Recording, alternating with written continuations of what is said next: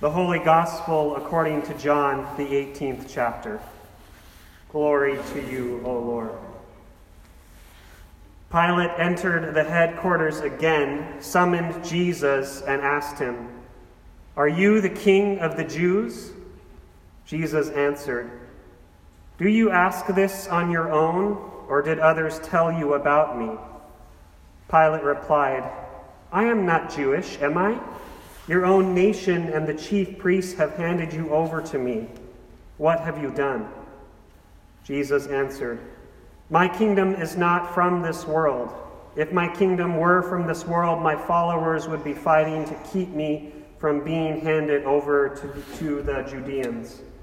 But as it is, my kingdom is not from here.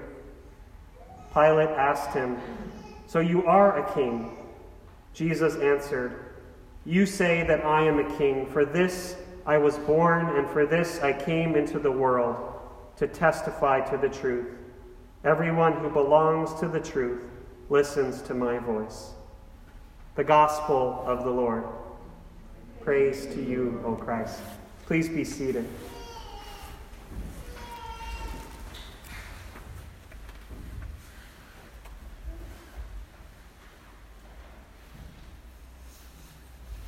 Grace to you and peace from the one who is and who was and who is to come, and from the seven spirits who are before his throne, and from Jesus Christ, the faithful witness, the firstborn of the dead, and the rulers of the king, the ruler of the kings of the earth, to the one who loves us and freed us from our sins by his blood, and made us to be a kingdom priest serving his God and Father.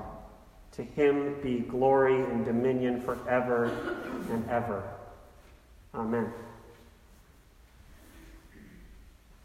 It's really convenient when one of the readings from, for the day provides such a wholesome greeting to begin a sermon, to begin preaching to you especially on this Christ the King Sunday and this the end of the church year.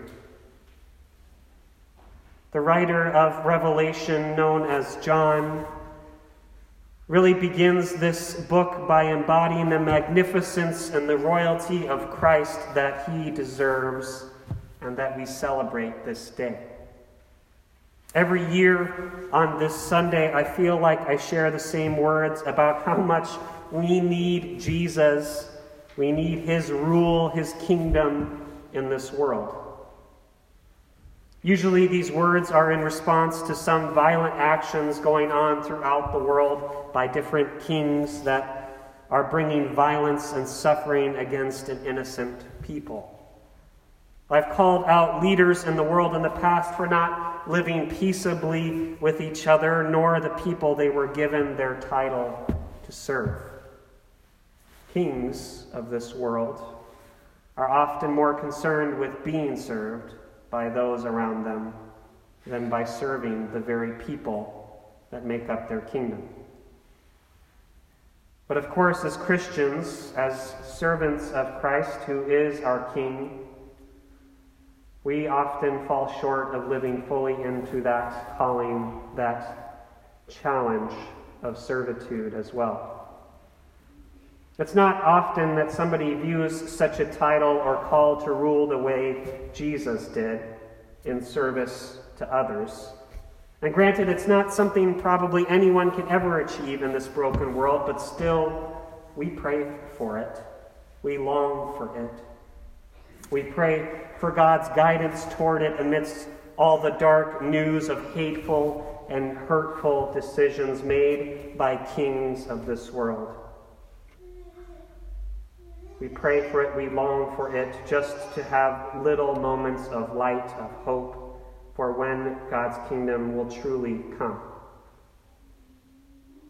This may seem a little silly, but I have a good example, or at least one that gave me a little bit of hope. You think that it's something related to the future, but actually it's a part of world history. I once watched a film entitled Outlaw King. It's a wonderful cinematic account of a true story from history. and I'm a bit of a history buff, meaning I, I like to, to read about and to learn about history. And if you do too, then this will be right up your alley.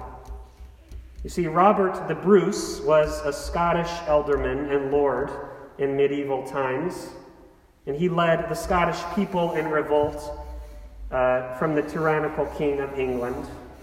And Robert the Bruce fought alongside the likes of William Wallace, which many of you may remember from the movie Braveheart, which Mel Gibson did so many years ago. At any rate, there is a line from the movie that resonated with me in light of Jesus' understanding of the kingship of our gospel text. You see, when Robert the Bruce was crowned, when the coronation happened, when he was made King of the Scots, he gave a powerful oration about how he was accepting it only so that he could serve the people, not so he could be Lord over the land, not so that he could have control over all of these things. He was very much hesitant to become king. He wanted to help them in their freedom from tyranny, not to just have another tyrant rule over them. Now, for as much as I know about this history, which isn't all of it, and maybe Hollywood fubbed it a little bit to make it more appealing to the emotions. I'm sure Robert the Bruce wasn't a completely selfless king, but his speech wasn't far off from how he ruled. Anyone can look at the accurate historical records to see this. He wanted to empower and support his people and not take advantage of them unlike the landlords and kings that they had been suffering from so long. I have to believe that Robert the Bruce, who, like many medieval Brits and Scots, were faithful Christians, that he wanted to embody just a little bit about what Jesus called for with his kingship and the reign of God's kingdom. He accepted the title not for the power that it brought, but for the responsibility that it entailed for the people. Jesus' interaction in our gospel with Pilate certainly was not a coronation ceremony. But Jesus was exhibiting what the one who leads in the kingdom of God must and do and embody to be worthy of a title. The title of king in the kingdom of God comes with the responsibility to be a loving king, a servant king in all things. And Christ the King hasn't always been a liturgical festival in the church. Only since 1925, when Pope Pius XI instituted this celebration, has it become so popular, so practiced.